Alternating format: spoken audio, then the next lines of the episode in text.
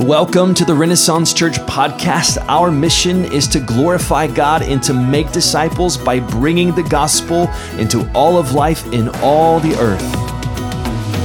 This is Chris Kipp, lead pastor of Renaissance Church here in Richmond, Texas. And if you've not joined us in a worship gathering or at a house church yet, we would love to have you join us. You can find out more information at ren-church.org and I pray that you are encouraged and edified by the proclamation of God's word today.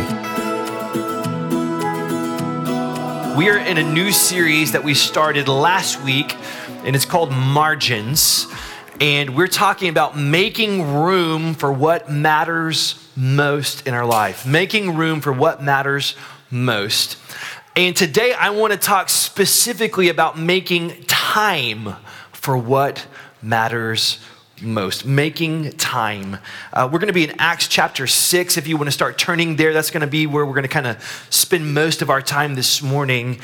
And uh, last week we talked about Mary and Martha. And if you know the story of Mary and Martha in Luke chapter 10, uh, the, the, um, you know, Jesus is coming into town, right? And Martha is stressed out trying to get everything done. And we talked about stress in our lives and how that's connected to margins. And this morning we're going to be looking at the early church and just kind of some, some seasonal changes that were happening in the early church that brought about some stretching of margins and some good changes in Acts chapter 6. Before we um, read that, how many of you would say that you regularly feel hurried? Like that's like regularly you're feeling hurried throughout the week, right? Yeah. so somebody's helping their spouse raise their hand in the air, like, be honest right now. The Lord sees you, okay? I, I raised my hand because I regularly feel hurried. Um, John Mark uh, Comer wrote a book called The Ruthless Elimination of Hurry. And he, and he tells, yeah, he tells the story of his friend John Ortberg, who was kind of a spiritual mentor in his life. And John used to work at Willow Creek, which is a massive church that was a very influential church at that time. And, uh, and he was feeling a bit frazzled by the, the, what he called the megachurch insanity. Like it was just like, so much happening all the time. And so he called a friend by the name of Dallas Willard. And Dallas Willard was a, was a philosopher, and he was at, uh, uh he was at a, a university in California. I can't remember which one it was. Maybe it's USC. And he asked him for advice and he asked him this question What do I need to do to become the me that I want to be? That's the question he asked Dallas Willard. Now, I've had friends like this that are incredibly smart people, and you ask a question, and then there's this long pause. And you're like, is my phone still working? Right? And finally, Dallas says to him, You must ruthlessly eliminate hurry from your life. John Ortberg was like, Oh, that's so good. He gets his journal out and he writes it down. And then he asks him the follow up question Okay, what else? Long pause. And he says, There is nothing else. Hurry is the great enemy of the spiritual life in our day. That's what he said. Hurry is the great enemy of the spiritual life in our day. You must ruthlessly eliminate hurry from your life. Have you ever thought about that before? That hurry is actually your enemy when it comes to your spiritual life. Um, Corrie ten Boom, if you've ever read the book Hiding Place, amazing story. She said this She said, If the devil can't make you sin, he'll make you busy. If the devil can't make you sin, he'll make you busy. And I have felt that in my life. And the thing is, last week we talked about the, the, the three spheres of relationship of God and self and others. And every one of us is actually meant to be connected to God, connected to ourselves, and connected to one another. Like we we, we need those things, and all of those are actually linked together. And sin and hurry, they actually, both of those things, they are enemies of our relationship with God, our relationship with our own souls, and our relationship with those around us. Carl Jung, a, a famous um, psychiatrist that has uh, shaped our modern world in, in uh, almost incomprehensible ways. If you have young people that use words like depression and anxiety and uh, you know these terms, psychological terms, you can you can think Carl Jung. And here's what he said: "Hurry is not of the devil. Hurry is the devil." Uh, John Mark Comer shares another story in his book about talking to his therapist, and he was dreaming of re architecting their communities, like their house churches, to, uh, to pattern themselves in such a way that they could grow as apprentices of Jesus, like disciples of Jesus. And his psychiatrist told him the number one problem you will face is time. It's time. People are just too busy to live emotionally healthy and spiritually rich and vibrant lives. Wow. The number one problem you will face is time.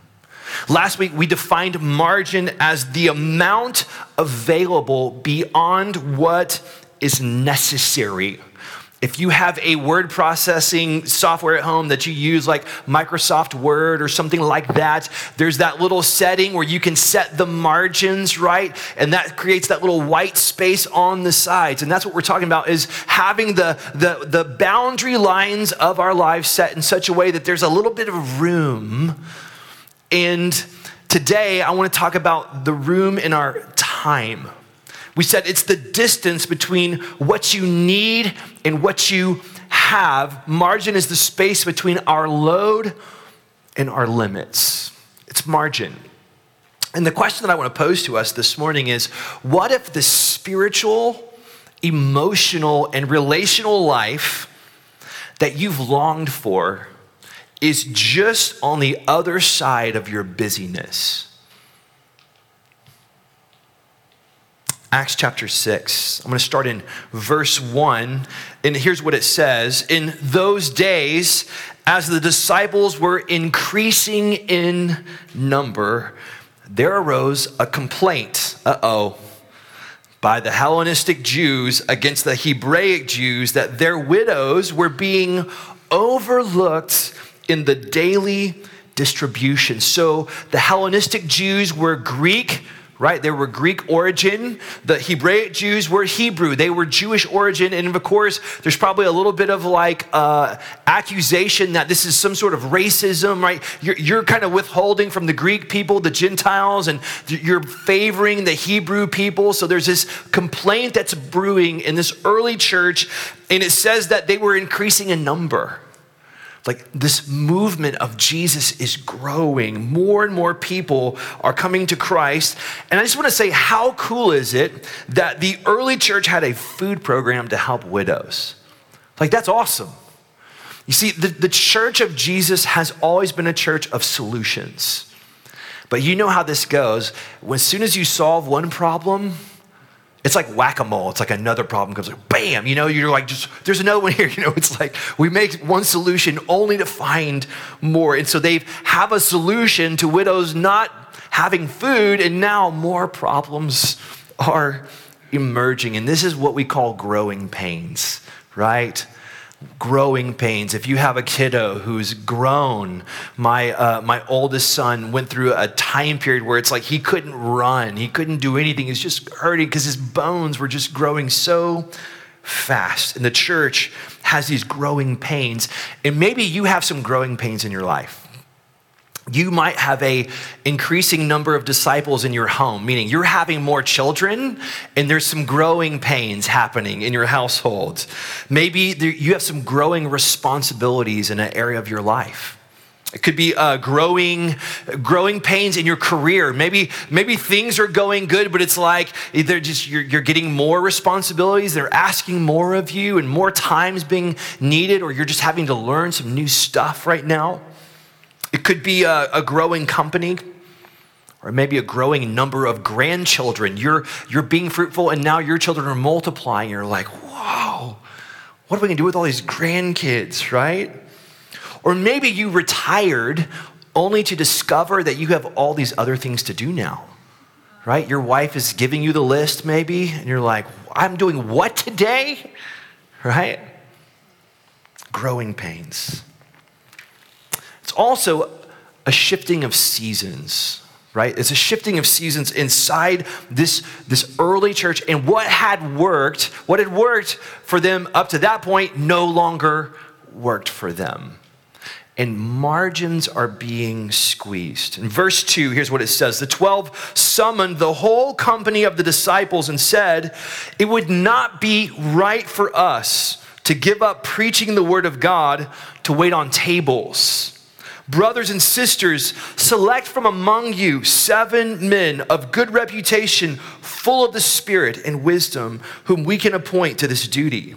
But we will devote ourselves to prayer and to the ministry of the word. So they're making some changes as the church is growing. They're doing some organizational shifts. And if you have ever heard of a deacon before, this is where it comes from. I don't know if you've ever wondered, like, what is a deacon? Like, what, what is, do they deek? Is it like bacon?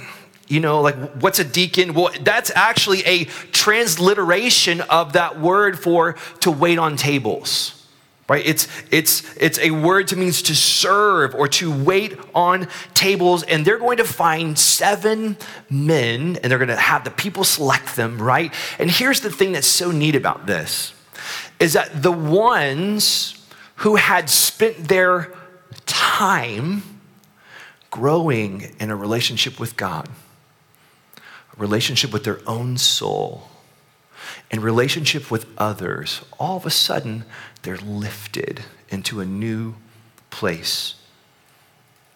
It says that the, uh, they were, they, they said it would not be right for us. And, and here's the thing is, I, have y'all ever shoulded yourself before? That's not, I didn't say what you thought I said. Have you ever shoulded yourself before? Where, where you think, you know, I should do that? I, I should. I mean, I, I, I could, I should do that, right? And then all of a sudden, you have all this stuff on your plate, in your margins, because you should.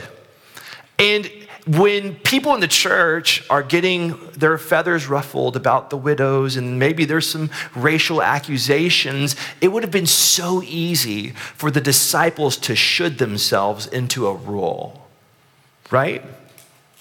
But instead, they say it would not be right for us. Now, maybe people were thinking, like, these guys are just elitists, they're climbing the ladder.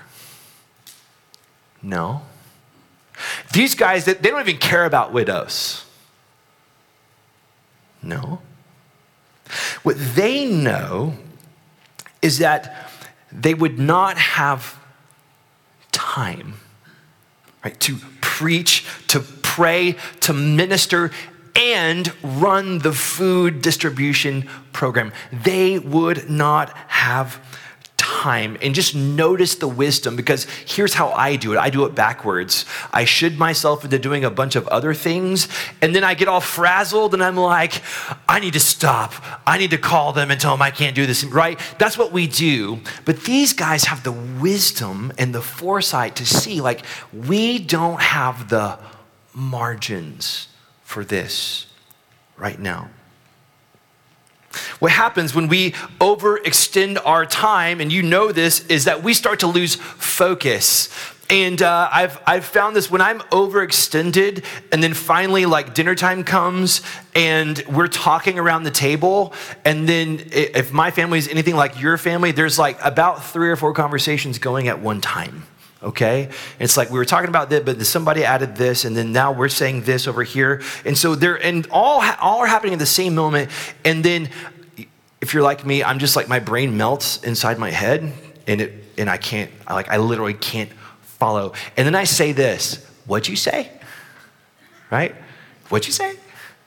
Right? Because you're just, you, you cannot focus because you're just so maxed out. We lose focus whenever we are overextended. I've also noticed that our enjoyment is di- it's diminished.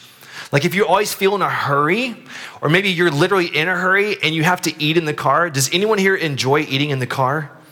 No one? Yeah. Oh, thank you. I have one son in the back who enjoys eating in the car. And it's probably it's probably nice when you're a kid because they just hand you everything, right? Parents, you're like, they, they need napkins. I, I need Chick-fil-A sauce. I need, you know, like we're just kind of like but if you've ever tried to eat in the car and you just get so frustrated because, like, you know, get fries are dropping on your shirt, right? And you've got juice dripping on you from your, your hamburger, or whatever. It's just, it's a total mess. And you kind of think, like, what happened to the days when people would actually just stop and sit down at a table and eat? And, and actually, like, stay for longer than five minutes at the table. Wouldn't that be nice? Right? enjoyment is diminished. And our spiritual life and our relationships suffer.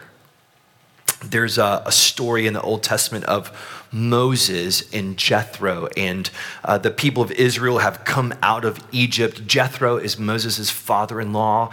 And during the whole, like, let my people go part of Moses' life, he sends his wife and his children to grandpa's house, grandpa Jethro's house, because he knows it's going to be a crazy time period. And so Jethro brings the family back. And when he gets there, he's praising God for bringing the people of Israel out of the uh, you know out of Egypt. But then he sees Moses, and Moses is sitting like here in the middle of the camp. And from from morning until late at night, people are just coming and they're bringing all their disputes to him, all the little conflicts of all these people traveling in, a, in, a, in the wilderness together are coming to Moses, and Jethro sees it and he goes, What you're doing is not good. You will certainly wear out both yourself and these people who are with you. And here's what he says because the task is too heavy for you. You can't do it alone. What he's telling him is your margins have gotten way too thin. And it is not good for you. And the disciples say the same thing. It would not be right. It would not be good for us to do all of this. And here's what they say in verse, uh, verse 4. They say, Where am I? Here I am. But we will devote ourselves to prayer and to the ministry of the word. Here's my first point for you today you have enough time to do what God has called you to do. You do. I know. We feel overextended. We feel like our margins are frazzled. But you have been given enough time to do what God has called you to do unless you fill your time with things that God has not called you to do. There is stuff that only you can do. Only I can be dad to my children. Right? Only I can do that. Only I can be a husband to Casey. I can't hire someone to do that. I do that. And only I can do it. Only you can use whatever gifts or talents or abilities that God's given you, only you can use them. Like you can't hire someone to use your gifts for you, right?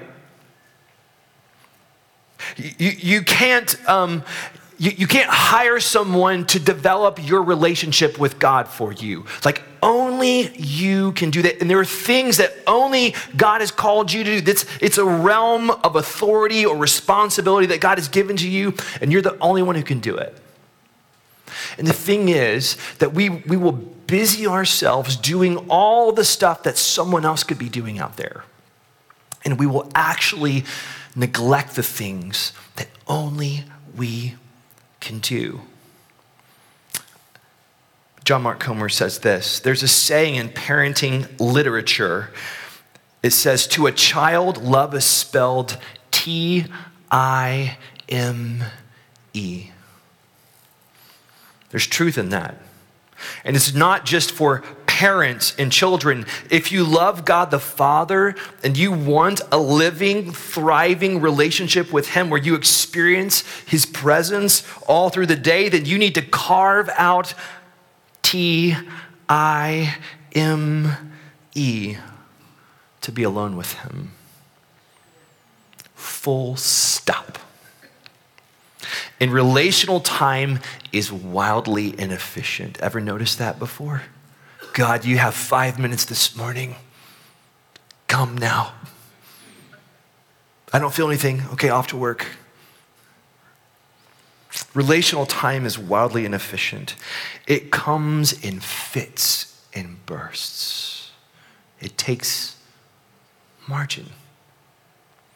Psalm 90 Verse 12 is a psalm of Moses, who had had his father in law come and give him that little correction. And here's what Moses writes in the psalm Teach us to number our days carefully so that we may develop a heart of wisdom. Teach us to number our days. I don't know how many days. I don't know what the counter in heaven is for me. I don't know when that last one's going to come. And, and, and when I hear a sermon like this, a lot of times what I, I feel like happens is people are like, man, this is, this is it. This is your one life. Live it up, man. Don't waste it. Should be having some fun out there, you know, all those kinds of things that people say. And what, what I, I just want to make sure I'm clear on this is that you are, uh, you have one life to prepare yourself for the life.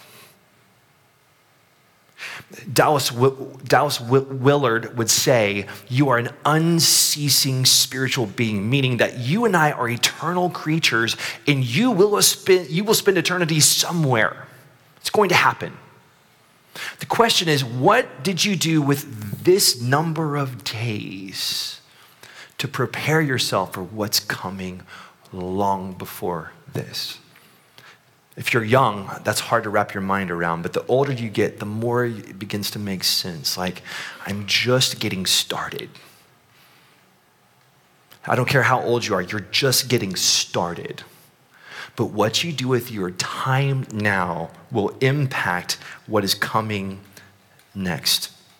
And here's the reality I think the biggest drain on our TIME is technology right? It's the biggest drain. A, a, recent study said that the average iPhone user touches their phone 2,617 times a day. Wow. That's crazy, right? And that's over about two and a half hours, on average, two and a half hours for 76 sessions. You can open screen time right now and just see how you're doing. I did it this week. It was a little bit scary. I'm right on track.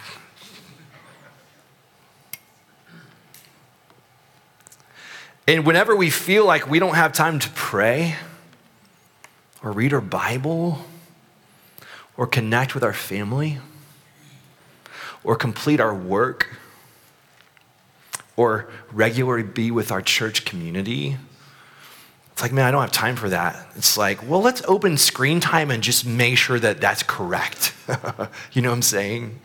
Because this is the thief. And here's the thing you're the product they're selling.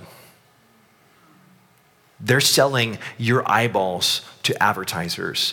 And this is really good at figuring out what you like and what you don't like and serving it right up to you.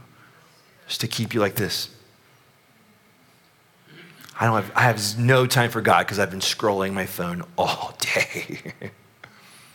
we, uh, we have everything right here at our fingertips there. In fact, in the, in the late 60s, there was a, uh, a, a group that presented to, I guess, the, the, you know, the Congress or whatever about uh, the changes in technology and how people are going to have all this time on their hands. And they're saying, like, you know, people might just work like maybe 20 hours a week, and, and we got to like figure out what to do with the rest of their time. And here's the thing: is you know that you don't have to go to the store anymore. You, you don't have to go to the bank anymore. You don't have to go to like your phone company or your electric company to pay your bill anymore. Like you you have all that instead what do we do? Instead of doing those things, we just spend hours right here hey, let's, let's put in our grocery order right now, right? We, we do it too. And the biggest drain is our technology. I, uh, I have a guilty pleasure of YouTube. Do we have any YouTube watchers out there? Uh huh. Yep, yep. And it's like you could learn so much. There's a whole world of information out there. And it's so addictive. I, I found this quote from Andrew Sullivan. He wrote this article called I Used to Be a Human Being. And, and, and Andrew Sullivan was this guy who started a company that would curate the internet and it would post blogs and like he got to where he was doing it every 20 minutes. He was posting a new blog about whatever new information was coming out at that moment. I mean, this guy was just like frenetic with this. And here's, here's what he said after coming out of that. In fact, I think he went to a monastery. He, he went into the, the waiting room to kind of get checked in. And there's like this, this priest that has a basket for cell phones. And the priest smiles holds the basket out, like, okay, and he put his phone in there. And then he had that feeling of like, I need to get that back from like right now, right? That addiction thing. And he had to go through this incredible detox. And here's what he writes Modernity slowly weakened spirituality by design and accident in favor of commerce. It downplayed silence and mere being in favor of noise and constant action. The reason we live in a culture increasingly without faith is not because science has somehow disproved the unprovable, but because the white noise of secularism has removed the very stillness in which it might endure or be reborn if the churches came to understand that the greatest threat to faith today is not hedonism, but distraction, perhaps they might begin to appeal anew to a frazzled digital generation. The thing is, the jury is still out about what this does to human beings. We're learning it right now. I have a sense that the record rates of suicide are somehow connected to this. There was a recent study that I heard someone talking about, and they said that um, as they were uh, studying people who were spending a lot of time on online, is that it actually diminished their sense of their own self. It's like this. They, they could just kind of keep themselves distracted from themselves all the time with, with just more stuff, more social media, more scrolling, more, more things, and they didn't ever develop a sense of who they really were. And when resources are, are limited, priority must be established. Second point for us today every yes requires a no, and every no enables another yes.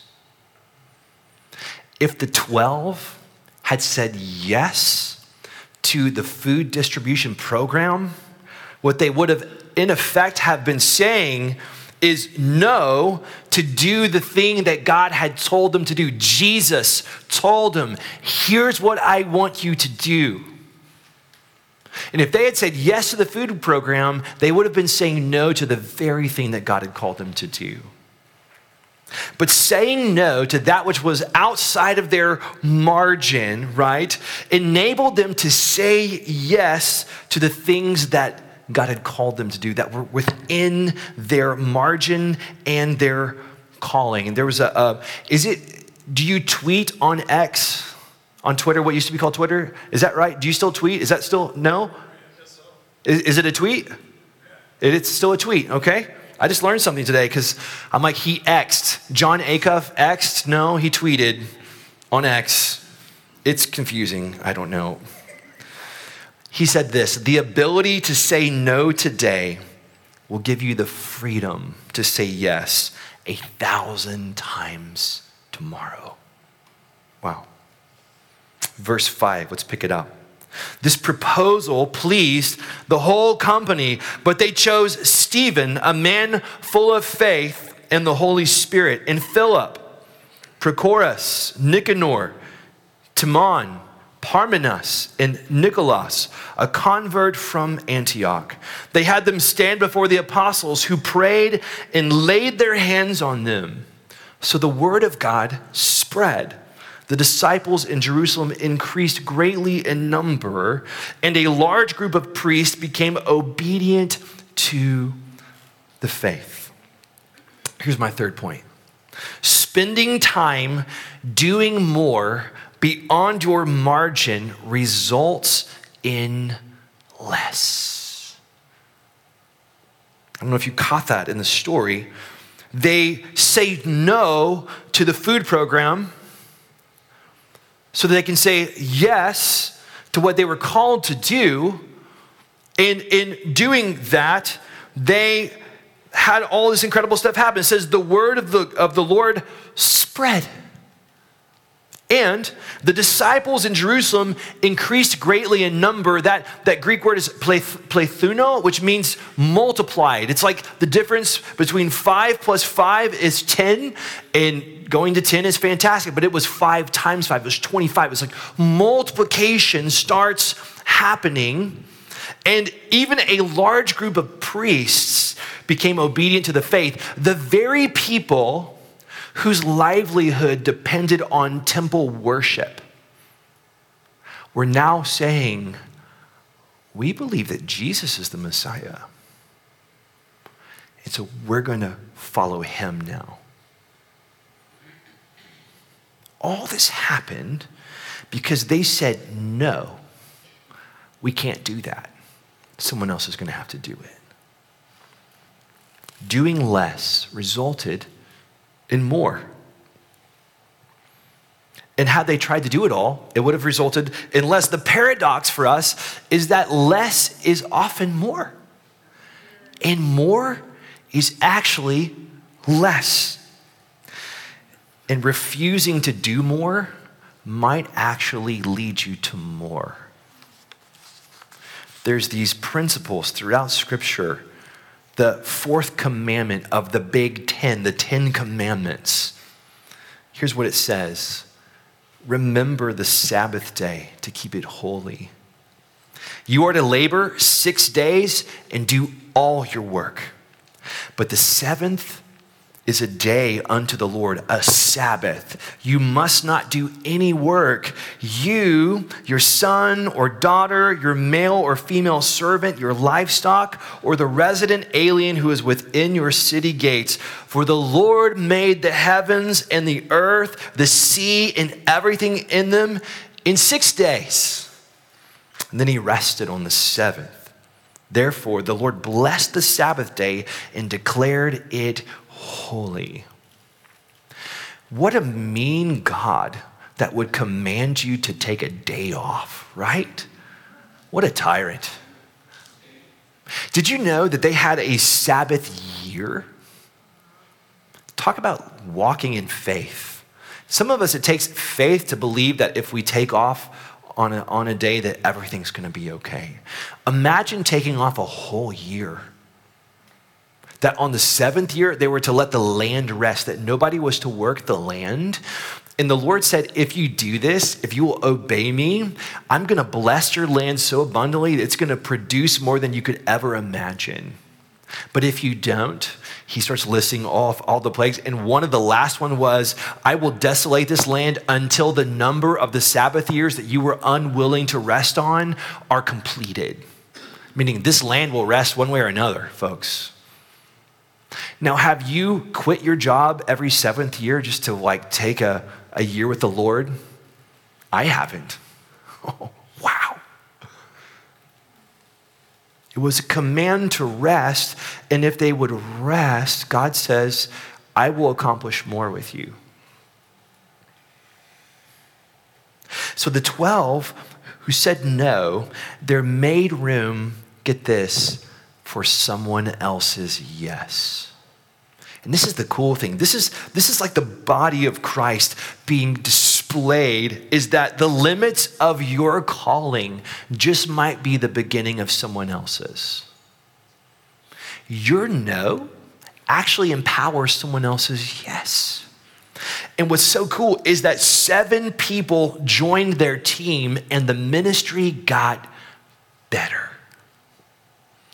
because they had the courage to not should themselves and to say, that's outside of our margins.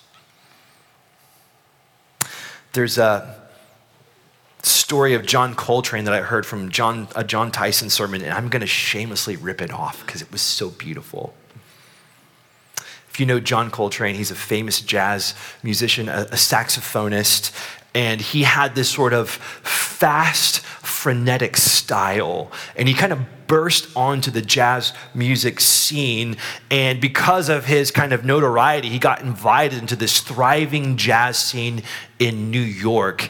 And um, that scene was full of brokenness in addiction, in heavy, heavy drug use, heroin, all this kind of stuff. And Coltrane, to keep up with kind of the, the pace of that lifestyle, he becomes a heavy drug user and he would practice like all night long until his lips were bleeding on the reed and he would change out the reed and then he would keep practicing and just keep taking drugs to kind of keep himself because he wanted to be on top of his game.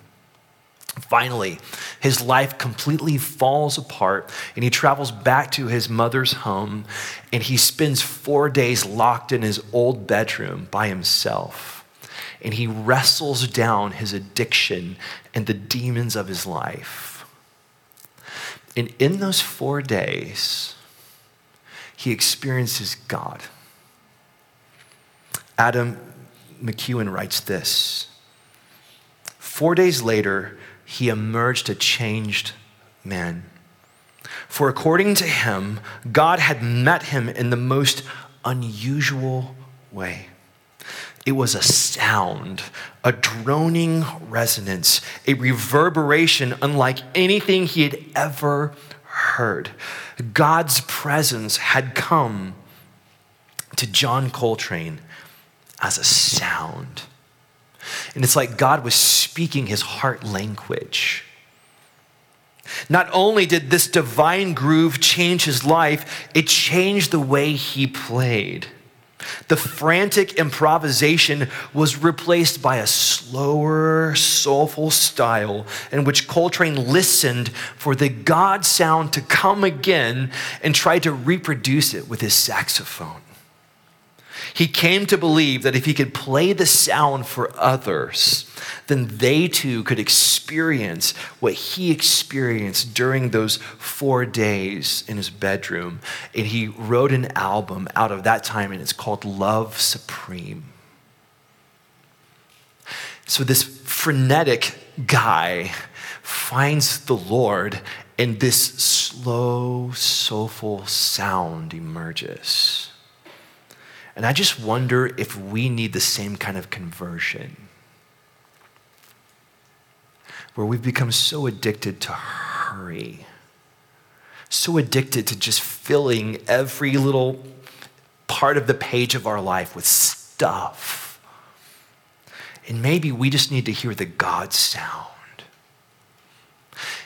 and to have that slow, soulful sound emerge Last week, I finished with the point that you and I get to choose our, ma- our margins.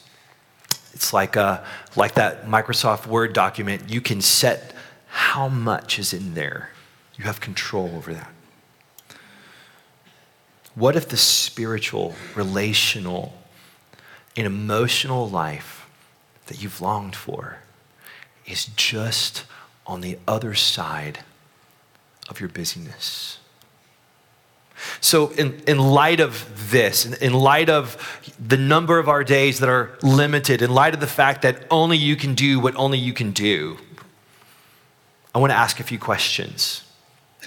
What should you spend more time doing? Like, what needs a big, bold, capital, yes, exclamation point, that's, I, I have to do that. What's, what gets the yes in your life? What should you spend more time doing? The second question is what should you spend less time doing? Meaning, it's not that it's not important, It's just that it's not as important. I, uh, I remember going through the Houston church planting residency when we were planting the church, and we would have people come and they would share with us like their thing, right? Whether that was like their discipleship system, we're all taking notes, we're like, oh, I, I got to do that. But then you go to this next person, and their thing was their evangelism system, and you're like, oh, I got to do that, right? And the next person was, you know, their fundraising system, and you're, you're taking it. And so I would go to all these meetings, and, and by the end, I was like, I can't do any of these things. And the best advice was by Larry Osborne. And here's what he said to young church planters who were feeling the push of the frenetic of all the stuff. He said this do your best and then take a nap. And my soul just went, oh, thank you, Jesus. Do your best and then take a nap. What should, what should you spend less time doing? Thirdly, what should you spend no time doing? Is there anything on your plate right now that you're like, man, that's a it's a good thing, but it's just a should thing. I just shoulded myself into that. And it's not what God has called me to do. It keeps me from doing the thing that only I can do. And lastly, what are you going to do about this? The technology. It could be simply like finding ways to discipline yourself. There's apps that you can that you can find, which requires you to search things on your phone. I know. It's a black hole, right? They just they have us. They have us, guys. But maybe it's just finding some ways to discipline yourself. Maybe it's like you have a box in your house and you're like, okay, at this time, it's like, everyone walk away from the box slowly. Don't open the box. Okay? Casey and I um, decided years ago that we would limit the amount of technology in our home. So our kids, they only get to play with their friends online on the weekends, and that's it. Because we, we just, we have to find ways to discipline ourselves with technology. So, in light of this, in light of the things that we've been talking about this morning, in, in light of this margin, right? You, you have enough time to do what God has called you to do. Every yes requires a no, and every no enables another yes. And spending time doing more beyond your margin always results in less. Let's be people who pursue the more that God has for us.